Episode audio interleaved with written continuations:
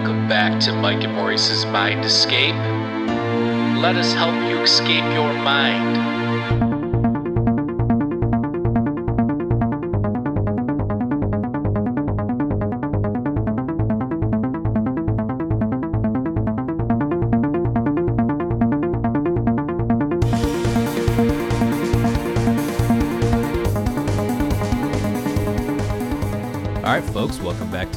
Maurice's Mind Escape. We have episode number 216 today. Uh, we are joined by Kyle Buller. Um, he is the co founder of Psychedelics Today. Um, he is also has a side thing going on called Sun uh, Setting Sun Wellness, which you should check out. I'll put both of those links down below. I do have the Psychedelics Today podcast link down below if you want to go listen to that. I know they did a special episode yesterday for 920, uh, the uh, mushroom holiday, if you will. And uh, before we get started here, everybody, why don't you head on over to our Patreon at patreon.com slash mindescape Podcast. For just $2 a month, you'll get exclusive guest episodes and segments. Uh, we do have some recent stuff I put up there. Uh, we have one, we just had Rick Strassman on. We did um, a segment with him I put up there. We had one with Matthew Clark on What Was Soma, who's he's the author of Botanical Ecstasies. Just put that up on there as well as a segment with the excuse me Laird Scranton. So go check those out. Uh, also, head on over to indrasweb.org. This is a social media platform we crea- uh, created to connect open minds. Uh, it is not in the App Store yet. We are working on that. Um, and also, there has been some stuff going on with that. So we'll, we'll keep you updated on that as well. Uh, and one more thing if anybody's interested, that is a picture of the Mind Escape t shirt we will be auctioning off not auctioning that's a bad word we're going to be giving away uh, to anybody that leaves us a nice five star review on apple podcasts. And uh, we're going to pick a winner at the end of the month of october. So if you're interested take a screenshot of your review and uh, send us to our email at mindescapepodcast at gmail.com and yeah we will uh, pick a winner at the end of october. So uh, but without further ado welcome on the podcast. Kyle how are you doing? I'm doing well. Thanks for having me here. Thanks for joining us. Absolutely. Uh, you are the other half. We've had Joe on a couple times, and uh, um, you, you, guys do the Psychedelics Today podcast. And what's your role within the Psychedelics Today um, uh, organization? Yeah. Um, so yeah, I'm one of the co-founders. So Joe and I started this over five years ago. I think our first episode released in May of 2016. Um, and yeah, we've been getting a little bit more formalized. So I'm, I guess I'm taking on the the title of director of training and clinical education. So really kind of streamlining our education platform and uh, offerings there. So we typically run an eight-week uh, course for clinicians, therapists, and other people that really want to learn about psychedelics. Um, so kind of creating that that space over there. Awesome, yeah. Uh, and uh, yeah, I do enjoy listening to your podcast. You guys have a lot of great guests that come on, and um, obviously you do a lot of great work within the community and it's not just the podcast stuff you guys do events and connect people and all sorts of wonderful things so uh, we really appreciate that um, what what what's your background in this like how did you get into psychedelics how did you get into this whole um, topic or movement if you will yeah um, try to do the short version here. uh, yeah, you know, I guess I was kind of really interested in consciousness at a young age. You know, just kind of going back in my history, I remember just uh, you know experimenting with consciousness. I was just reminiscing with a friend the other day. Just love spinning around in circles um, and just feeling things move. And then, so I feel like I, I definitely was. Uh, kind of tapped into something as a kid and then i lost it as i think most kids do as you your ego uh, like evolves and grows and you become more structured um, came across meditation when i was 15 I was reading a book called Snowboarding to Nirvana. It was about this guy who went over to Nepal, ran into a, monk, and the monk taught him meditation. And I thought it was just really cool how they incorporated meditation into like, you know, flow states and enhancing something like snowboarding. And I was a snowboarder back then, so I was trying to, um, you know, bring that into what I was doing. Um, and then about a year later, after reading that book, I kind of joke around and say I snowboarded to Nirvana. Uh, I got in a really bad snowboarding accident about a year later and um, that really kind of put me on this path. I ended up rupturing my spleen had massive internal bleeding. Uh, by the time I got yeah, by the time I got to the hospital, um, I lost about five to five and a half pints of blood internally. So the doctor said if I came in five or ten minutes later, I would have been dead on arrival. Um, so that experience really changed my life in, in a lot of different ways. Woke up from that experience and just like had a totally different view on reality um, and, and what we're doing here. Uh, I definitely rided out a, a nice high after that and said, "Wow, I'm so thankful to be alive." Alive and then all of a sudden a pretty dark depression existential crisis started to to move in. Um, and that was really challenging. Um, not really having the supports around me to navigate this psycho-spiritual crisis that i just went through. Um, and i think a f- yeah a few years later i stumbled across psilocybin think i was 19 um, at the time. And that experience helped me to recontextualize that that that trauma specifically kind of like the psycho-spiritual trauma. After i woke up from my near death experience felt like I talked to something or something gave me information. I, I, didn't have the visuals to really kind of, um, you know, make it reality. I just knew deep in my bones something happened on a, on a really profound level. So really interesting. You got to chat with Rick Strassman. He's, uh, you know, he was definitely a huge inspiration.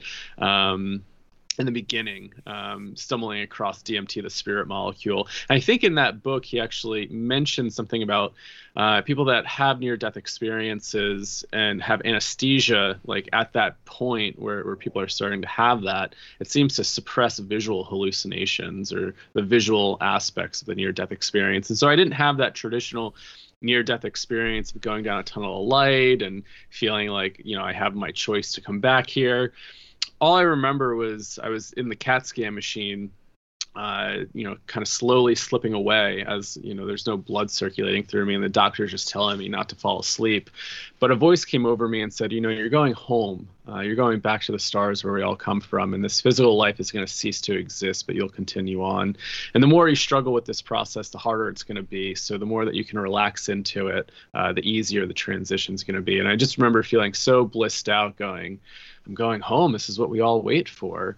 Um, and so waking up from that, it was just really confusing. I said, well, I feel like I went somewhere, but I don't have like the visual aspect to really make that concrete. And I think in our culture, we need to kind of see it to believe it.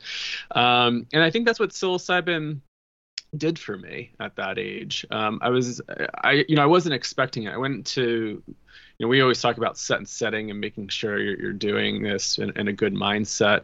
Um, but I was in a pretty bad mindset. I, I, you know, took it with this escapism mentality. I just wanted to kind of leave everything behind. Um, I was struggling with a lot of kind of suicidal ideation, which was really a yearning to go back to that blissful state um, that I experienced when I was dying. And so after that uh, that psilocybin experience, I had the visual kind of representation. Um, this experience came up where you know I had this contact with some sort of entity. I felt like I was in some sort of death bardo, um, and it just really kind of blew my mind. And I just kept going, how the hell could I eat something that was so on par with dying and could like reproduce a near-death experience for me? Um, and I just became so fascinated ended up coming across Terence McKenna uh, right after that, and then uh, Rick Strassman's work. And Rick Strassman's work didn't um, like the title DMT didn't catch me. It was in the subtitle. It said something about near death and mystical experiences, like research into that. And that's actually what caught my attention. So I had no idea what the hell DMT was when I picked up that book. But as I started to read it, I started to kind of put some theories together of thinking, okay, like, you know, he has this DMT hypothesis that, you know, when people are, are having near death experiences, maybe you do have a flood of release of endogenous DMT. Well, psilocybin is kind of like this orally active dose of DMT. If I took enough, maybe that's why it felt so similar.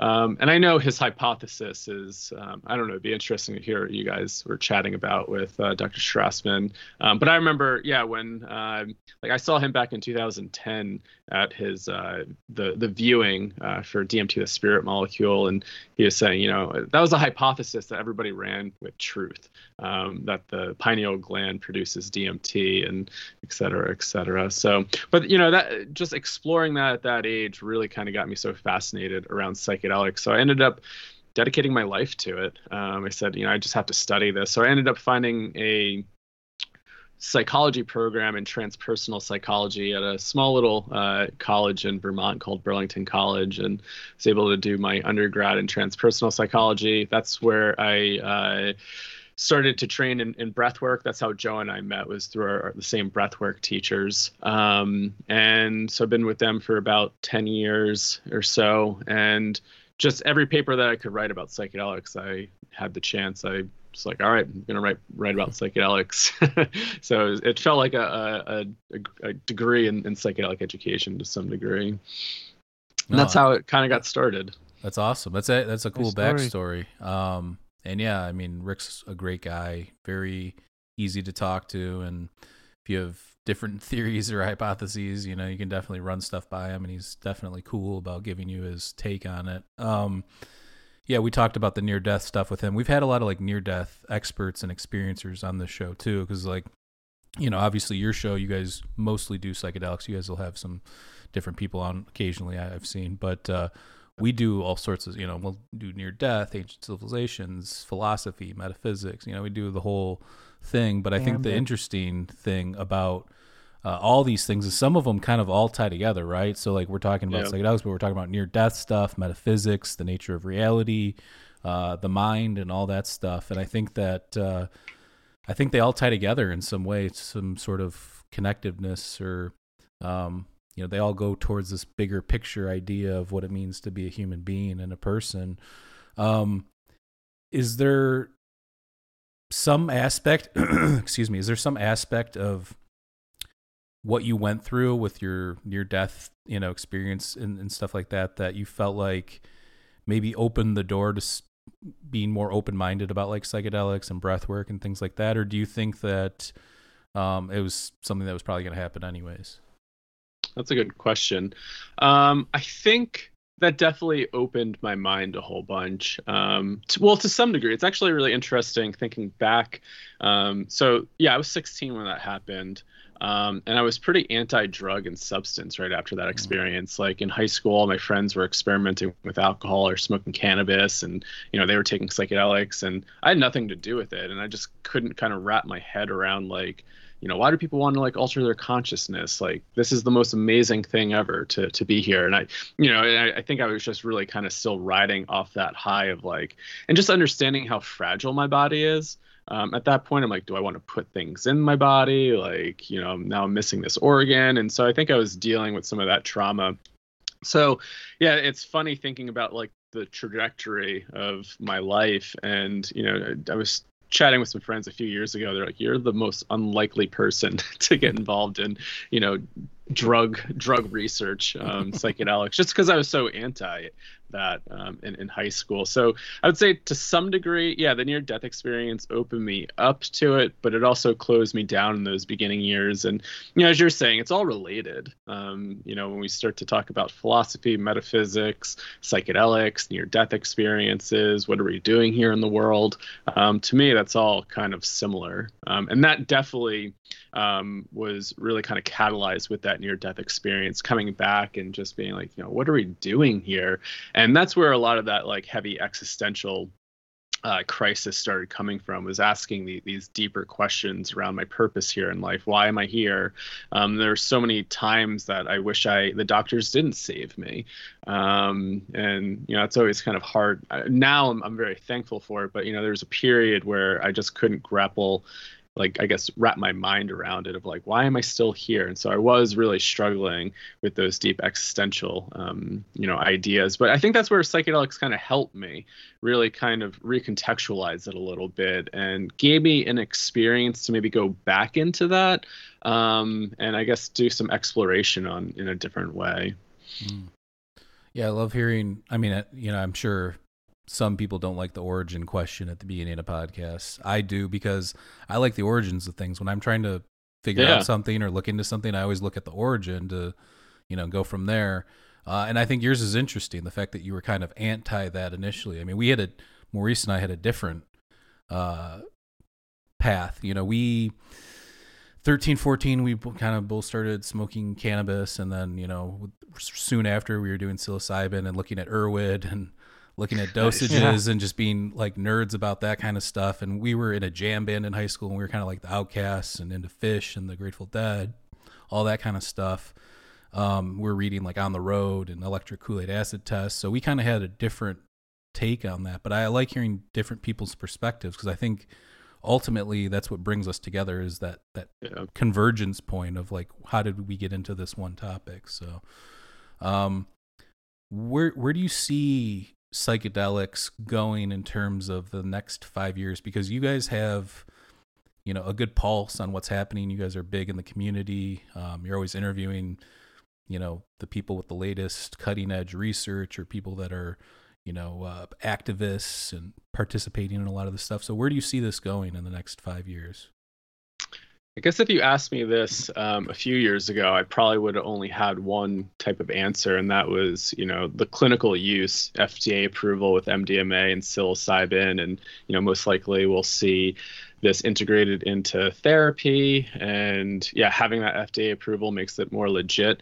Now, with a lot of these initiatives that have taken off since, uh, you know, May 2019 with uh, Denver decriminalizing psilocybin and you know other city ordinances following and then with Oregon legalizing psilocybin therapy I mean I would love to see a, a very diverse field. Um, and something I come back to is really being able to honor the different use contexts and, you know, really honoring kind of religious spiritual use. What does that look like? Can we create a framework for that um, where we could have centers where people don't need a mental health diagnosis to have an experience or receive treatment, you know, more for self exploration, spiritual development.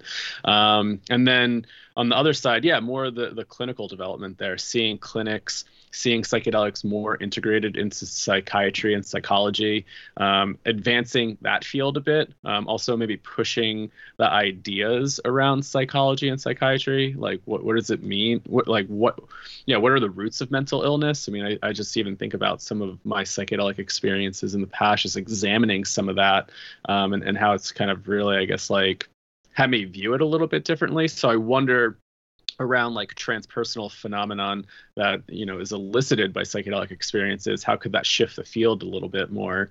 Um, so yeah i mean i think in you know five years we'll definitely see fda approval of mdma and psilocybin. Um, i think the pandemic slowed things down a bit for for maps and whatnot. Um, but i think you know things are starting to get ramped back up and, and we'll see that integrated into psychiatry and mental health. And i'm just really excited about a lot of the grassroots i love seeing yeah again what the decriminalization efforts are doing and what Oregon has done.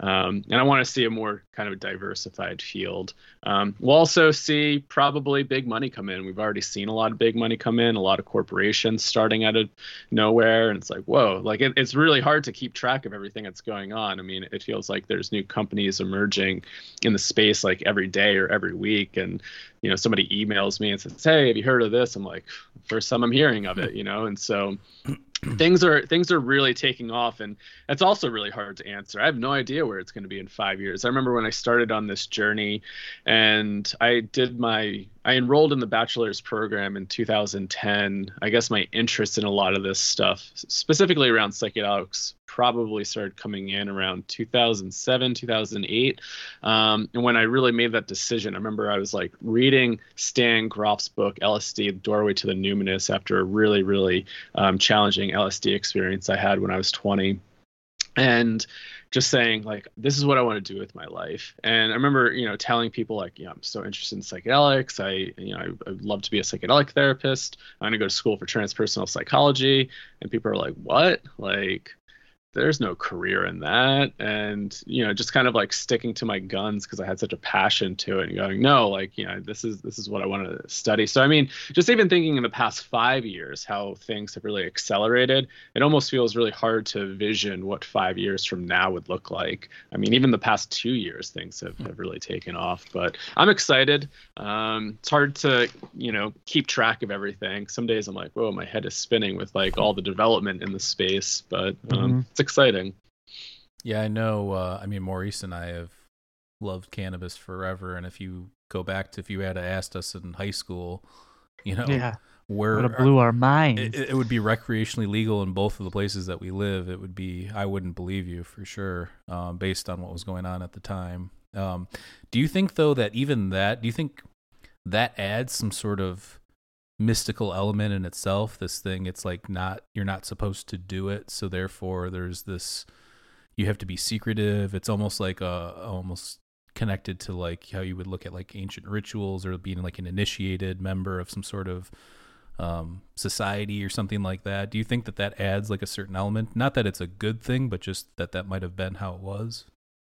I mean, that's a really interesting question, and I'm like, you know, I've definitely asked myself this uh, pretty often: of are things going to change from more of like an experience perspective? Like, how does the experience change when it starts to come out of the underground? Are these substances going to have that kind of like sacred container where, yeah, most indigenous uh, peoples that, that have used these substances kind of had that container for it? Or even just thinking about like the Eleusinian mysteries, right? I mean, it was punishable by death to talk about it, and those Mhm. went on for over 2,000 years. Alcibiades profaned it and was, you know, I think was that 403 or 405 BC. I mean, that that was a big deal that he did that at that dinner party. We're still talking about it to this day. Yeah. So I wonder how like what happens when we commodify the sacred. I, I don't know. Um, something that we'll we'll explore as it starts to happen more often.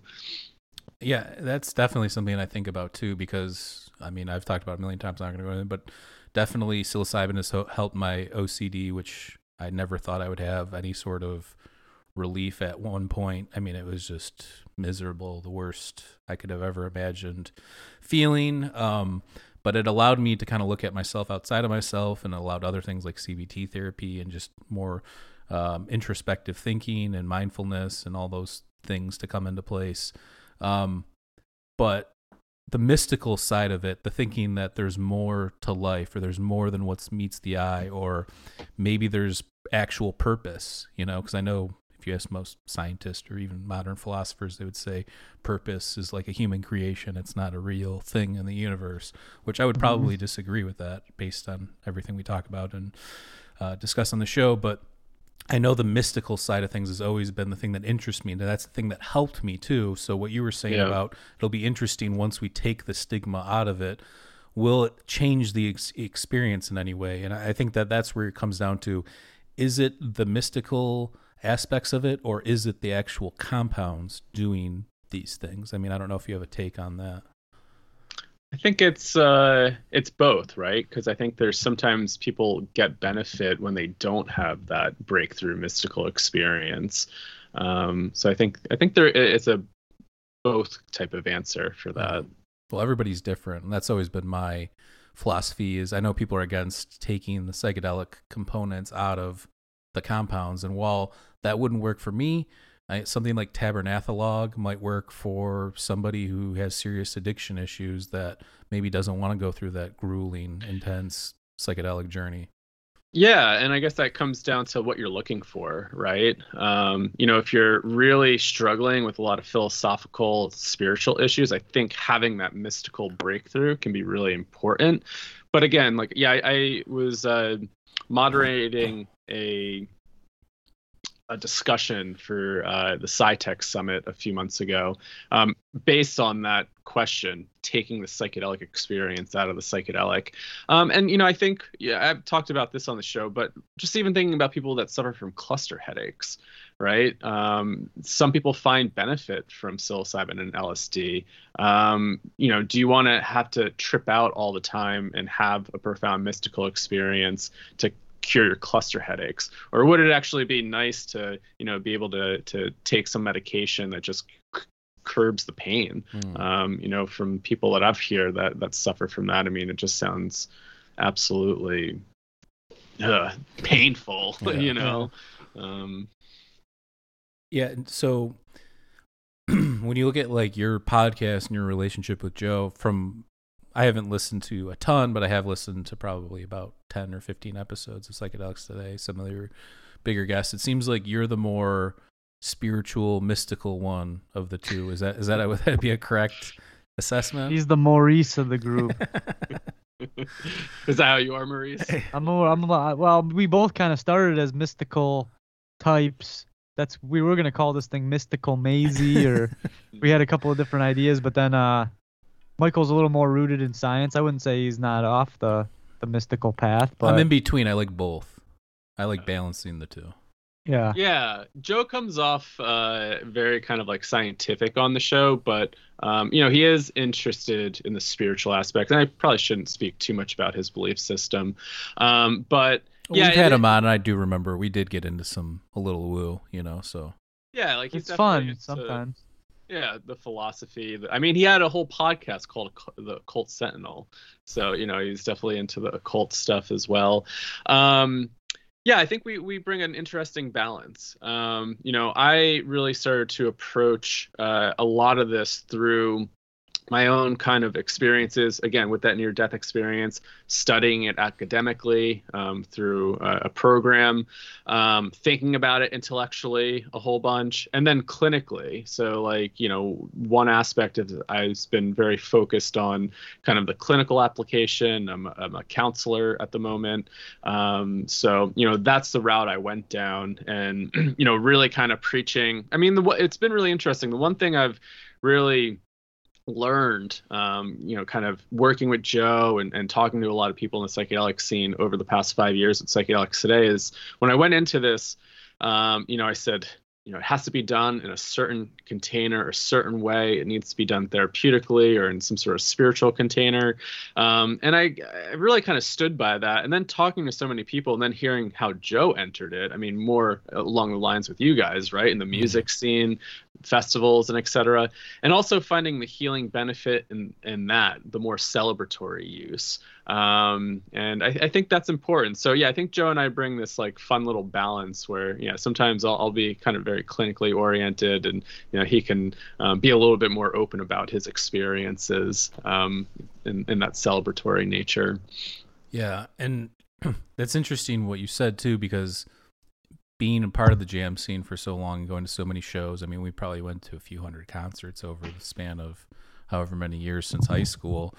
Um, even just like Dark Star Orchestra shows on the weekends in high school, like stuff like that.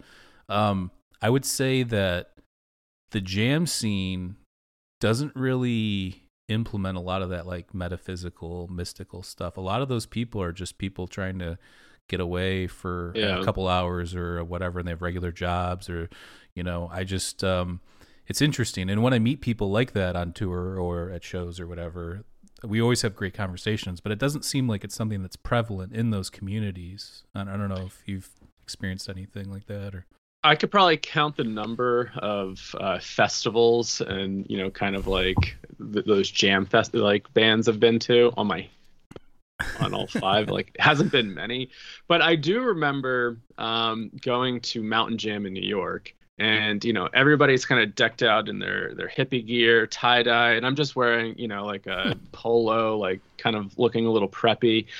And you know, I'm talking to all these people that are tripping, and it was just it felt very surface level at times. Hmm. And I always wanted to go deeper. I'm like, you know, I want to go like really deep in the philosophical questions, the spiritual questions. And so, you know, for my just brief experience there hanging around that scene every once in a while, um, that's how I felt. And, and I think that's why I was so big on containership and, and kind of like intention on going in is I think I saw a lot of that escapism and going like, you know, why do we want to escape from our experience and, in our life at times? Because it feels mundane. It's, it's, you know, really stressful. You know, Maybe we're trapped in things we don't like doing. There's a lot of suffering.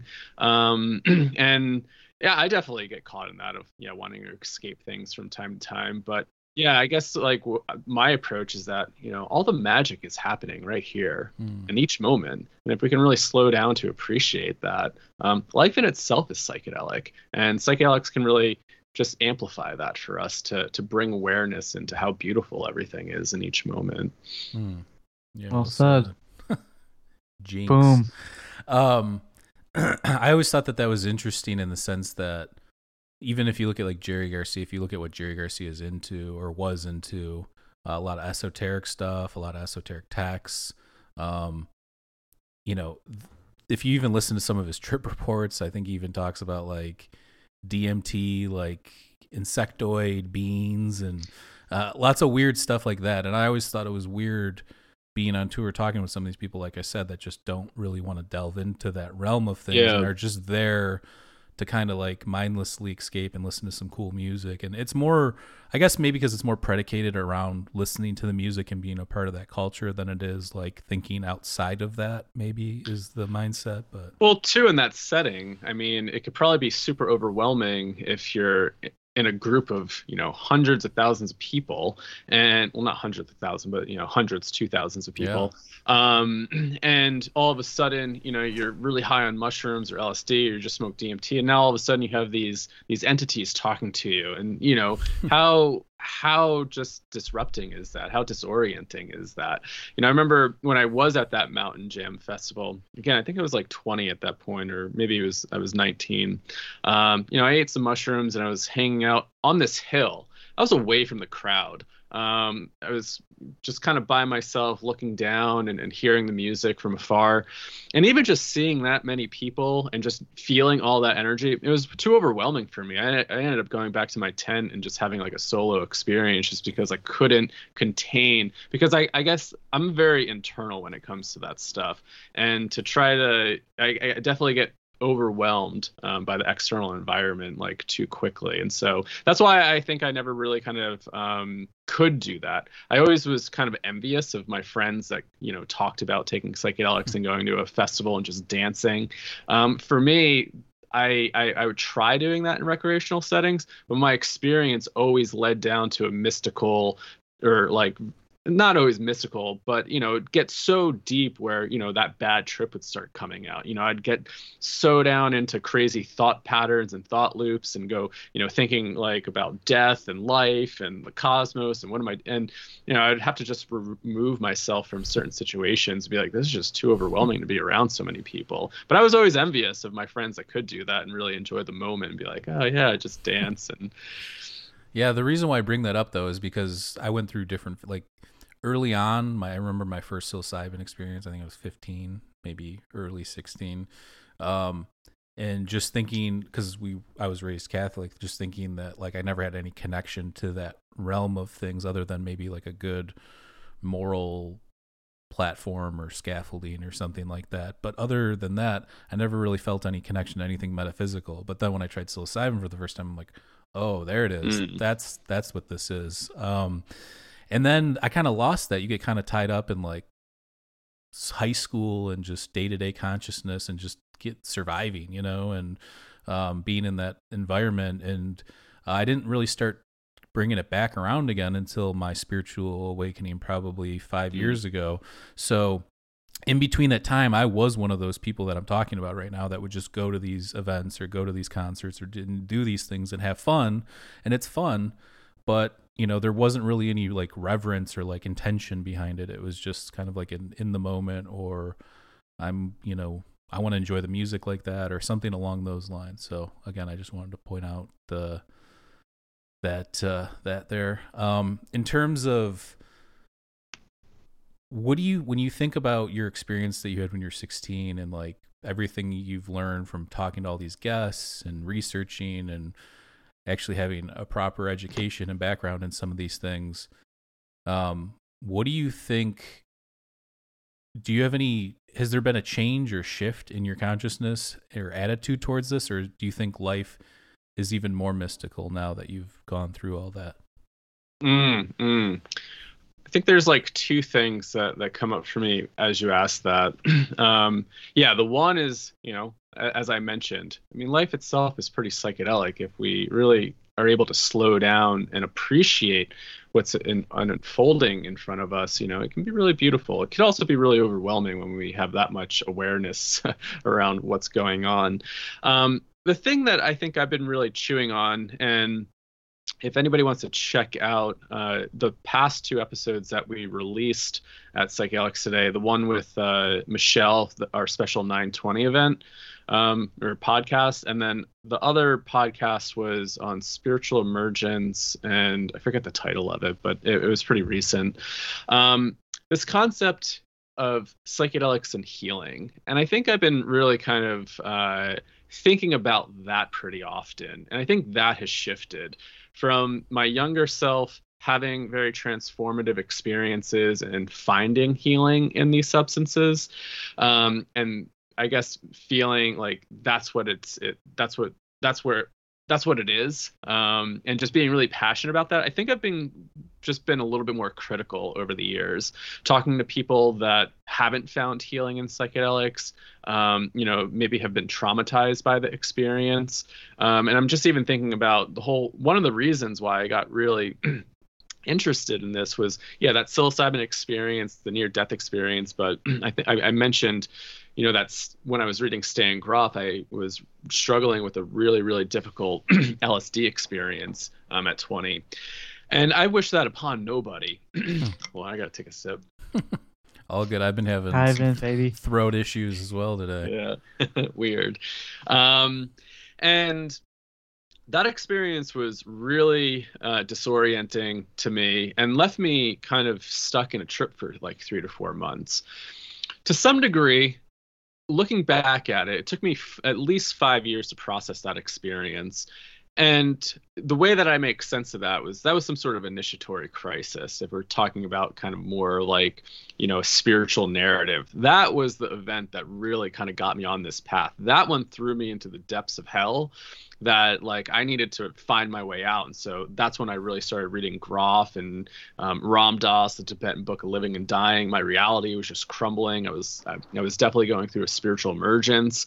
Um, and would I say that that was a healing experience? No. Um, years later, I can say that that experience changed my life and got me set on this path to go on a healing journey to some mm. degree. But I mean, I regretted that experience for so long. I mean, my reality just completely shifted. Um, you know, I was really struggling with a lot of HPPD so hallucinogen persisting perceptual disorder. Like just seeing trails i was having a really hard time driving at night. The lights i became really sensitive to lights all of a sudden. So i would see cars pass and then their headlights would just trail like crazy. Um, and so it, it was really really challenging to just stay grounded. And i felt like i was having like all these outer body experiences. But the whole visual thing re- really uh, really caused a lot of stress in my life. And if you look at some people um, in like those hppd communities on Facebook or Reddit. I mean, there are a lot of people that struggle. Um, and so I think I'm really kind of questioning this narrative around psychedelics kind of being this silver bullet, the way that a lot of the mainstream media seems to present it based off of the research. Um, and, you know, what happens when people don't have that experience? Um, and are they always healing? And then this kind of gets into, I guess, like some of the shamanic components as well. Um, you know, and, and I was chatting with uh, somebody a while ago, and they were saying in the the tribe that they studied with, uh, I forget it was if it was in Brazil or Peru, they would only drink ayahuasca when they really really needed it. And I said, well, well, why was that? And they said, well, every time you go into that realm, it would have consequences. There would be kind of be ripple effects that would come out into the community. Um, and I don't know if any of you have had any of those types of experiences where you get into a very weird trip space, and all of a sudden strange things start happening around you and you go what the hell is going on hmm. here and there does sometimes seem to be some sort of re- relationality relationship between those two realms but however you want to define that i don't i don't have good terminology there i guess the shamanic worldview would say that's like the the spirit realm um, and you know they're having an influence on our reality. Um, and you know i've definitely had some interesting experiences in the past with that where now you start to kind of get into more of this like metaphysical spiritual stuff of like what are we doing with these substances? What's their power? What's their potential? What type of realms are we you know tapping into when people do have you know these really profound mystical experiences with entity contacts. What the hell is that all about? Who are they? Are they real? Do they have any influence over our life? Um, so i start thinking like more on that like shadow side from time to time. Just interesting to explore. Yeah no a lot of people bring in Jung and his work and uh, tying it to like these entities in terms of like the subconscious coming out and you having a conversation with yourself as a possibility to explain what's going on. I know we asked Rick this, and I mean, I don't think he ruled out the possibility of them being external. I know we've had a couple people on, and I can identify. I think I would go along with this theory is that maybe some sort of epigenetic memory uh, comes out within that experience. Um, and you know, one thing we mentioned or I brought up to Rick too, is the I don't know if you're familiar with there's there was a documentary DMT Quest, which we've had John Chavez on Mm, the yeah. show. So it's a it's a really good documentary, but the the latter half of it is all like science based stuff. Um, and he goes to he talks about in one part in the documentary. There's a researcher talking about uh, there's this doctor Steven Barker guy at LSU that found levels of DMT increased in animal brains when LSD was administered. So there's this like theory now. It's called the endogenous hallucinogen neuronal system agonist theory, which is that everything is predicated on DMT, is playing off of the DMT as opposed like that's in our system as opposed to each one of these compounds doing something separately on its own, if that makes sense. Super interesting. I haven't heard of that. I'll have to look that up. Yeah, no, it's it's. Uh, I know, and the thing though is that that study wasn't really published, and there's not really a lot of funding. Even those U of M uh, studies that, or you know, with the the the finding the DMT in the brain and all that, all those were like underfunded too. So I mean, I, I this is definitely uh, if you're if you're interested in like the the nature of reality and you're a scientist, I don't know why who's who's not funding these things. It doesn't make any sense to me. I mean, for me, these are the most interesting questions. Like, I don't know if you ever stumbled across the work of Daniel McQueen. No, I haven't. He he Check it out. he uh yeah he does like conscious cannabis but i ran a webinar series with him i don't know if you've heard of the dmtx project i mean uh, strassman has uh, i think heard of it or has done some consulting on it andrew gallimore um, wrote about it as well i forget who really kind of started the idea but Check that uh, out. yeah, Daniel McQueen ended up kind of running with it for a bit, and um, yeah, we did a four-part webinar webinar series a few years ago. But the concept is to um, have an extended state of, of DMT, and so hooking you up with an IV pump, um, so you get that. Uh, the DMT concentrations in the blood plasma consistently versus oh, you Oh, know, know. a lot a lot I- of people are saying oh why don't you just like drink ayahuasca but this is consistent Yeah. levels of DMT in the blood and I mean, I don't even know. Like that is so that is so interesting. Like we're talking about space exploration, but what happens if we can hang out in a DMT space consistently for 15 minutes? I mean, I didn't Wow, know it that's actually. like. Well, I didn't know that that's what you were talking about. We do know a decent amount about that. We've had Andrew Gallimore on a few times, but we I didn't know that that's who the guy that was running the study. But we just uh, we've had these guys, D, uh, the Dreaming Jaguars, on a few times. They run this YouTube channel. They're about to interview, I think, one of the first people to come out of that. They actually have done Mm. those tests now at Imperial College.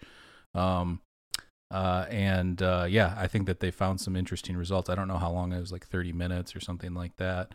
Uh, I could be wrong, but uh, yeah, I know that the they have done those now at this point. I don't know where everything lies in terms of science. I think they're waiting for the papers to come out, but uh, I didn't know that that's who the person was behind it. But yeah, I, I do. There know. are, I think, a few people, but yeah, I yeah, the extended. uh, uh, I've always heard it as the extended stay DMT experiments. yeah. yeah. But yeah, I mean, it's fascinating. I mean, I don't know. I, Maurice and I have actually never done DMT, not for any other reason, just because when we're old, older dudes at this point. I'm not out there searching for things. You know, uh, I think I was Uh-huh. offered it one time at a Phish show, but the dude was so uh, Yeah, sketch- you, you sketchy. didn't want to do that. know. Yeah, you didn't know, and that that was we were like 16 or 17 in like a different city. You know, uh, so yeah, it was just uh, one of those things. But It wouldn't uh, have been beneficial in this regard anyway. It would have been more of a party type atmosphere, you know. I'm open to it, but I feel like if I'm gonna do it, it's gonna find me kind of a thing. I'm not gonna go out there Yeah. searching for stuff at this because I've tried most of the other stuff anyways, and I'm not saying I know what it's like, but you know, I I can imagine based on everybody's trip reports that it's some next level stuff, probably like a a more interesting and fun version of salvia. Salvia is a really. I have done salvia a decent amount, and that is a Yes. that's a wild yes. trip. I know Rick Strassman even talked about his uh, salvia experience, and he did not have a uh, No, it wasn't very pleasant. he didn't have a pleasant experience based on what he was saying. I don't think most people have. I don't know. I don't. I don't know if I've talked to anybody that's had like a groundbreaking, transformative LS or uh, salvia experience that I can remember. I don't know I've if you have. smoked. I've smoked extract twice, and again, that was like when I was younger. I was like 18 and 19, and it was just very weird, bizarre. it's hard to put into words. I mean, there's like this weird thing with gravity. Like I felt like I was being pushed and like Hmm. you know pulled in different directions. Um, but I have experimented with uh, tincture, and that you know depending on the dose can be really nice. Um, and I, I- did have a really positive experience with uh, oral salvia tincture um, at a medium dose range.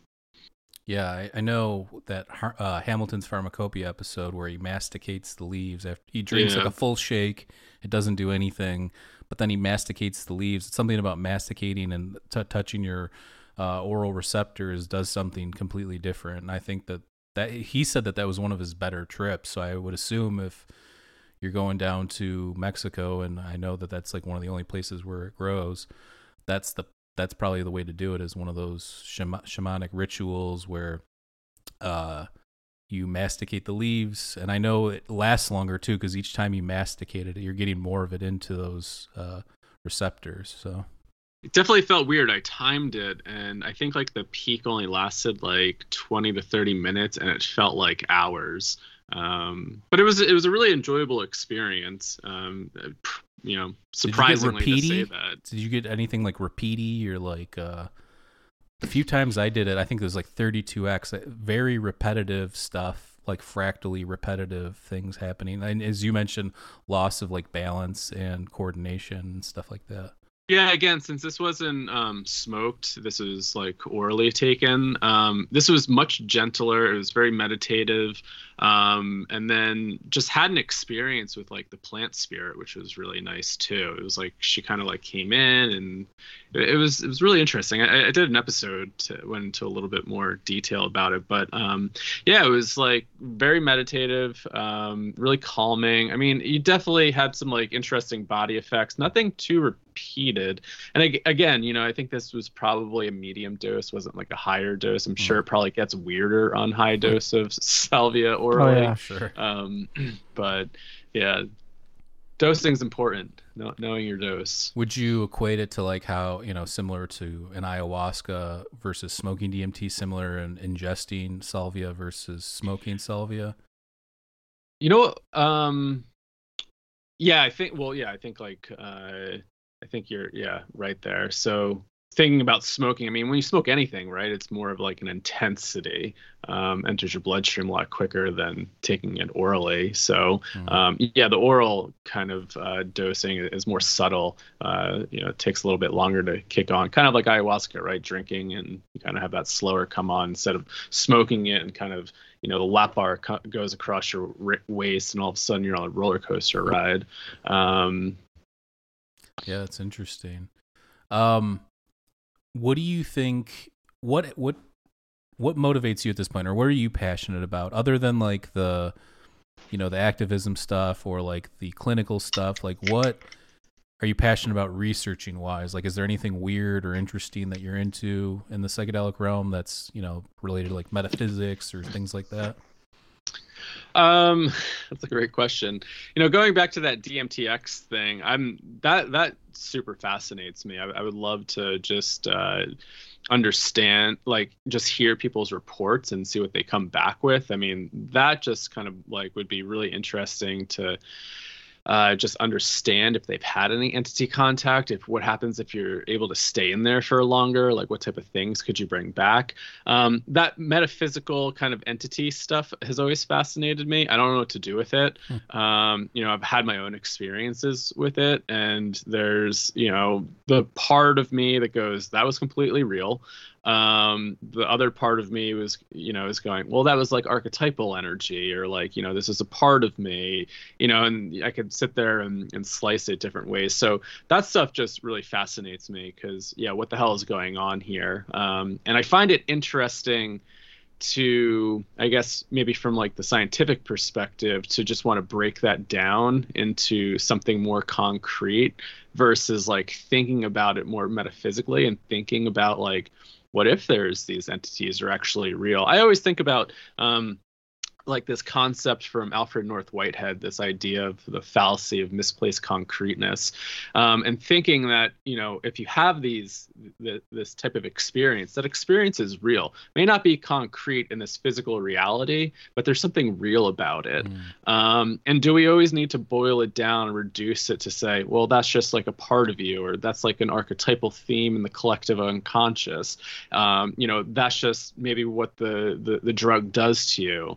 Um, but thinking about like, I don't know, that experience is so damn real to me mm-hmm. um, that that that feels like it goes beyond reducing it down to just basic concepts. Um, it felt like there's some sort of intelligence there at times. Where does that come from? Hmm. um, I don't know. Yeah, I know. So those things fascinate me. I'm super interested in more of that stuff. I don't get to like explore it that much, um, but I think it's I think it's important, and especially from a clinical perspective, when more and more people are starting to have these experiences. How like for me as like a clinician, like trying to help people make sense of it. Um, you know, it's like sometimes that can be like just really shattering for people, and they mm-hmm. don't really know what to do with it, and they go, "What the hell was that?"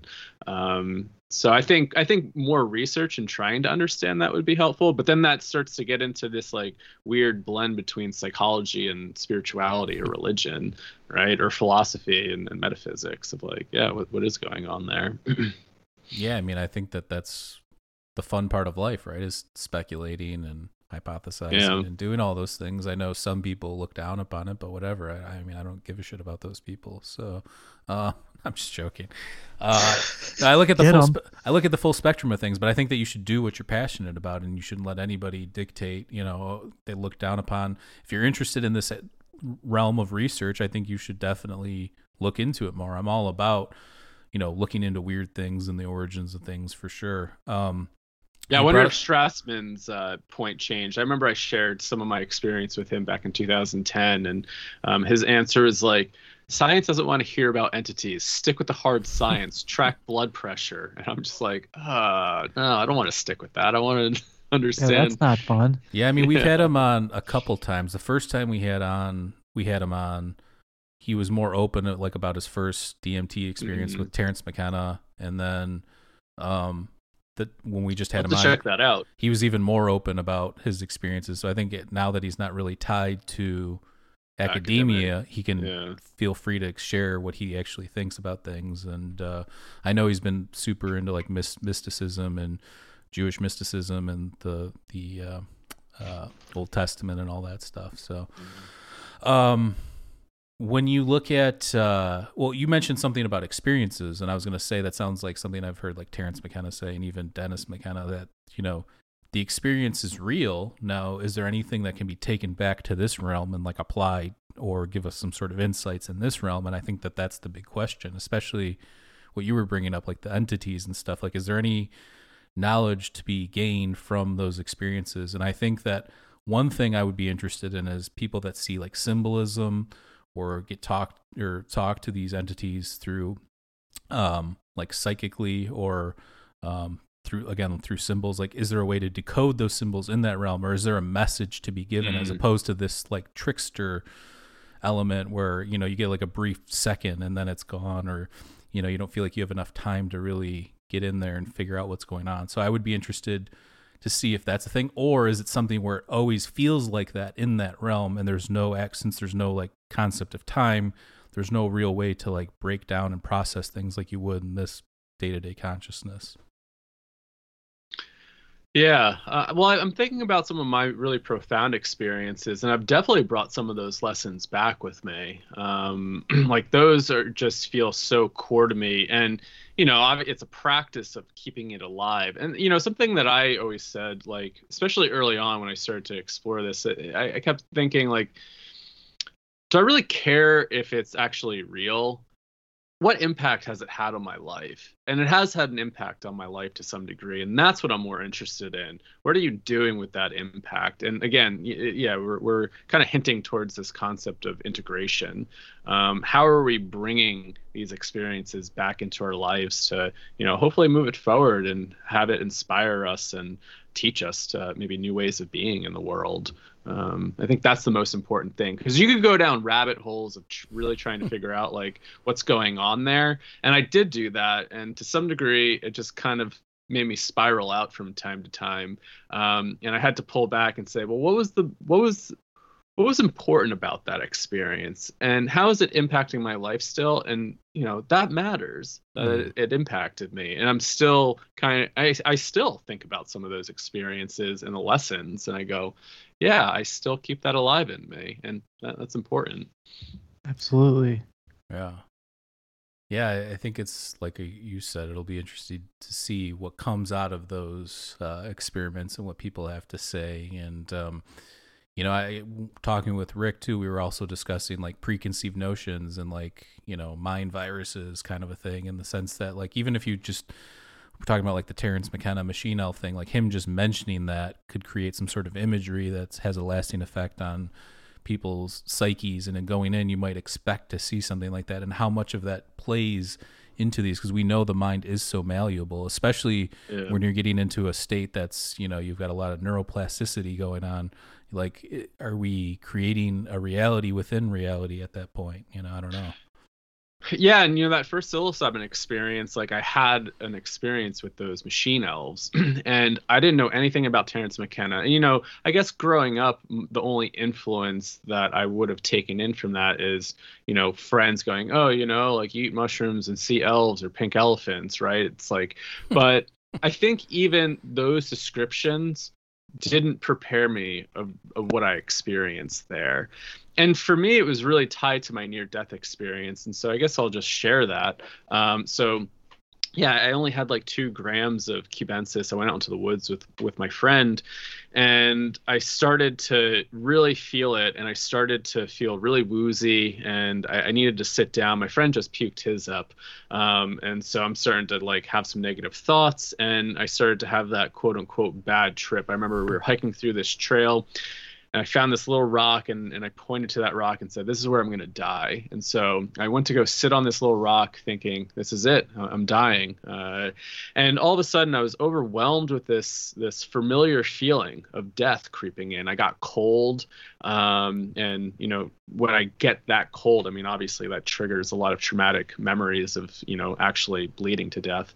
Um, and then all of a sudden the world around me started to have teeth um, and it felt like the world was about to consume me. And, and, i was just so terrified going what the fuck is going on right now? Like this is just you know i i can't contain anything. But if you go back into like you know anthropological reports like this is very kind of archetypal. If you look at like the shamanic initiation shamanic crisis you know they talk about not necessarily with mushrooms, but people will have these experiences of getting eaten or shredded um, by spirits um, or the world around you. And so that's what happened. I started to to have panic. The world was about to consume me. I started to see teeth everywhere. Um, and then all of a sudden, I, I remembered back to my near death experience, and I, I heard that voice again. It said, The more you struggle, the harder it's going to be. And so at that point, I relaxed into it and I blacked out. Um, I entered into this void, felt like I was like traveling through the stars. Um, and you know, it, it, was it was scary because um, I didn't know anything about myself. I didn't know my name. I was trying to grasp at everything that tied me to Kyle, but every time I said, "Who am I? Where am I at? What do I do for a living?" I literally couldn't remember anything about myself. Um, and then that got really scary. Of going, maybe I am dead right now. Um, I don't know where I am. I, you know, I'm obviously not in my body anymore. Um, and then all of a sudden, these entities started to appear, um, and you know, I could draw them out, um, you know, kind of like these little green entities, beady black eyes, etc. And when I started to make contact with this, I said, "Holy shit!" Hmm. I was like, I feel like I, I feel like I've been here before. Um, and so I was like, well, let me test this out. And as these things started to, to come into shape and form, it felt like it, it had some sort of telep- telepathic communication. I said, you know, have I been here before? And they looked at me, said thousands of times. And I said, "Oh shit! Well, if I've been here before, this is really reminding me of death. Then maybe I'm stuck in some sort of death bardo." Um, and so I was like, "All right, well, well let me ask a, another question." I said, um, is this where is this the place where I went when I died that one night or almost died? And they just looked at me and said, more or less so. Um, and I said, okay, shit, okay, if I'm in a death bardo, I, this might be the place that like my spirit or soul went. Um, well, maybe this is God, or maybe this is you know these entities that I talked to that gave me this new all this new information. And so I asked them that again. Said, you know, are are you God? Are you the thing that I, I contacted that night um, as I was slipping away? And they just looked at me and said, more or less so. um, you know, and for me, that's where I rationalize and, and I say, that is the total trickster archetype. You know, I just like, you know, my mind created my near death experience. Um, obviously, that was the most highly charged piece of content that I've been struggling with for the past few years. I needed some sort of resolution if we go back to Stan Grof's idea of what a psychedelic is, it's a non-specific amplifier of mental or psychic processes. I go, okay, this is the most highly charged piece of content that I'm working with. I took a psychedelic, it amplified all my crazy thoughts, ideas about life, death, um, and boom, I got catapulted into this mind, this like mind space of trying to make sense of what happened to me during that experience and all right, maybe my mind created that. That's one idea. That's one theory. Okay, I, I, I can deal with that, even if we do reduce it down to to say th- this trauma narrative on on how to work with that. On the other hand, I go that was really fucking weird, and that felt very real, and it felt like there was some sort of intelligence there. That felt more real than this life, and that's weird to say. Is like more when you real have an than real, right? That's the archetype. Yeah. Yeah and like how what is more real than real? I don't know. It's it's weird to even say that and you do hear that from a lot of people that have these really profound experiences right? It's like that was more real than real. Makes you question what the hell is real at that point right? Mhm. you go well okay i can see and touch this physical reality but um that reality whatever that was that felt more more real. Like does the soul leave and you know does it go somewhere else? Are these realms real? Um could be. I don't know. Um, I like to speculate and just entertain it. I don't Yeah. have any like concrete answers about it. Yeah, you mentioned um, the thing telling you, or whatever, the download, or giving you the idea that you've done this a million times. And I always go back to what is it, The Cosmic Serpent by Jeremy Narby. Mm, yeah. When the whole thing is about shamanic experiences and DNA, and you were talking about shamanic uh, experiences and archetypes, and you mentioned the Eleusinian mysteries earlier. I mean, basically, that is a, sh- a shamanic experience being taken into the underworld. You know, the Yeah. Persephone. You know, obviously, we know that there is most likely psychedelics involved, and there is some physical evidence to back that up now. Um, but even go to Egypt with the myth of Osiris being chopped into a bunch of pieces and taken to the underworld and then being put back together. Like these are common themes you find in a lot of ancient mythologies and stuff like that. So I think that there's probably something to it. And I more and more I'm I'm starting to come to the conclusion that a lot of our ideas of metaphysics and metaphysical things come from these entheogens or psychedelic experiences or altered states in general, I guess. But Yeah, and that was exactly my experience being torn to shreds, being put into another world, felt like the hell realm for a little bit, and then put back together. Yeah. And when I finally came back from that, I felt like I was reborn. Um, you know, the world was glistering, it was like shimmers everywhere, there was so much magic, um, and, and it was really beautiful. So it was like, yeah, going in the depths of hell and then coming back. Um, and returning and seeing the magic and beauty in the world and you know i didn't know anything about like these kind of like these narratives that are you know in the collective right i mean if you look Right. at any sort of story that's yeah anthropology mythology it's all, all there um That's mm-hmm. why I've always been confused too. If you look at a lot of like academia in terms of like archaeology and stuff, they're never really concerned with the religion or the deities or anything like that. That's more of like an anthropological study side of things. But I think that it's all connected. If you're trying to understand the consciousness of these people, you can't just look at like a shard of pottery. You have to look at like what they believed in at the time and why Yeah. they might have believed that kind. You know, so I, I guess that's what I find interesting about those topics. But I can definitely relate to yours, and I think you know when people hear bad trip they think oh it's somebody hiding under a table because they took took too much lsd or these old you know wives tales or whatever but in reality i think for me my some of my more difficult trips have been the most beneficial in the sense of giving Yeah. introspection uh, when i hear bad trip i think unless it's some sort of occasional uh, psychosis or psychotic break, which you know you should never just take things willy nilly. You should understand your own personal mind and your mental history and everything like that. But aside from that, I think that when you hear bad trip, I always think it's like productive, and I think that people that don't understand that take away a negative thing and maybe never do it again or never want to or will you know talk about it like that because they didn't understand that they had things within them that they were trapping inside or holding in that they weren't willing to deal with at that time or whatever or maybe somebody had somebody pass away recently and then did it and had a bad experience. It's like you kind of have to be mindful of those things right? Totally totally. Yeah i mean you know these are really powerful substances and they do carry some risk. And you know i think that's why i was always really set on that container set and setting and a lot of respect. I mean, I think a lot of those early experiences that were really challenging, such as that one, even though it had a beautiful outcome, um, really made me respect like what the hell is going on here and respect these medicines and these substances um, and going, you know, these for me they aren't for always for fun.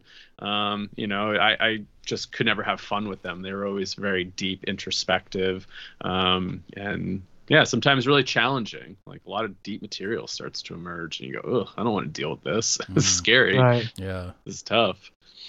Absolutely. Well, let's wrap it up here. I know we have a certain amount of time here, but I would like to get you back on at some point. I think that uh, this was an part four, baby. Yes, this was an interesting conversation. I know we had Joe on twice, but maybe we can get you back on and uh, continue the awesome. conversation. But uh, yeah, really appreciate what you do and what Psychedelics Today is doing, and uh, you know i'll look more into the uh, setting sun wellness so you can check out both those websites psychedelicstoday.com and setting, uh, settingsunwellness.com and uh, yeah is there anything else you want to plug out there before we get out of here no, I just want to say thank you to you both for having me on. This is always fun. It's always fun to riff on more of this transpersonal stuff I don't always get to riff on all the time. So, yeah, thanks for holding the space, Welcome. asking the questions. Um, and uh, well, I guess if anybody's interested in, um, you know, if any of your listeners are in the wellness space or clinicians or therapists, you can check out some of our education. Um, we have an eight week program. Um, you can check that out at uh, psychedeliceducationcenter.com and also have some free classes up there too. So um, if you want to awesome. dip your toes in, check that out. Yeah, thank you so much. It was great to hear your story, and uh, I like your take on things. And I think that um, it's always interesting having people on that have a different origin story, but then we all kind of come around. We're kind of all in the same realm right now um, with just different yeah. backstories. So uh, I really appreciate, every, like I said, everything you guys are doing there. Keep doing it. It's working. And uh, yeah, before we get on on out here, head on over to our Patreon at patreon.com slash escape podcast. For just $2 a month, you'll get exclusive guest episodes and segments. I will plug it one more time. I just threw new segments up there with Rick Strassman. There's one with Matthew Clark where we discuss what was Soma. I think you even discussed the Eleusinian mysteries in that uh, segment.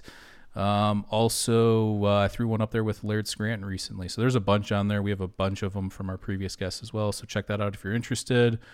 Uh, one more time, head on over to indrasweb.org and sign up for an account. This is the social media platform we created to connect people, uh, connect open minds. If you like talking about this kind of stuff and metaphysics and the nature of reality and all that wonderful stuff, it's a perfect place to do it. Set up a profile today. And uh, one more time, if you are interested, we have Mind Escape t shirt that we are going to be giving away at the end of October. Uh, all you have to do is go leave us a five star review on Apple Podcasts, take a screenshot, and send it to mindescapepodcast at gmail.com, and we will pick a winner at the end of the month. So look at that beauty. It's a nice, thick yeah, uh, baby. black shirt. And uh, yeah, listen, again, Kyle, thank you so much for everything that you're doing, and we'll definitely have you back on in the future. Thank you. Everybody stay safe out there. We love you, and we will catch you next time. Peace. Peace.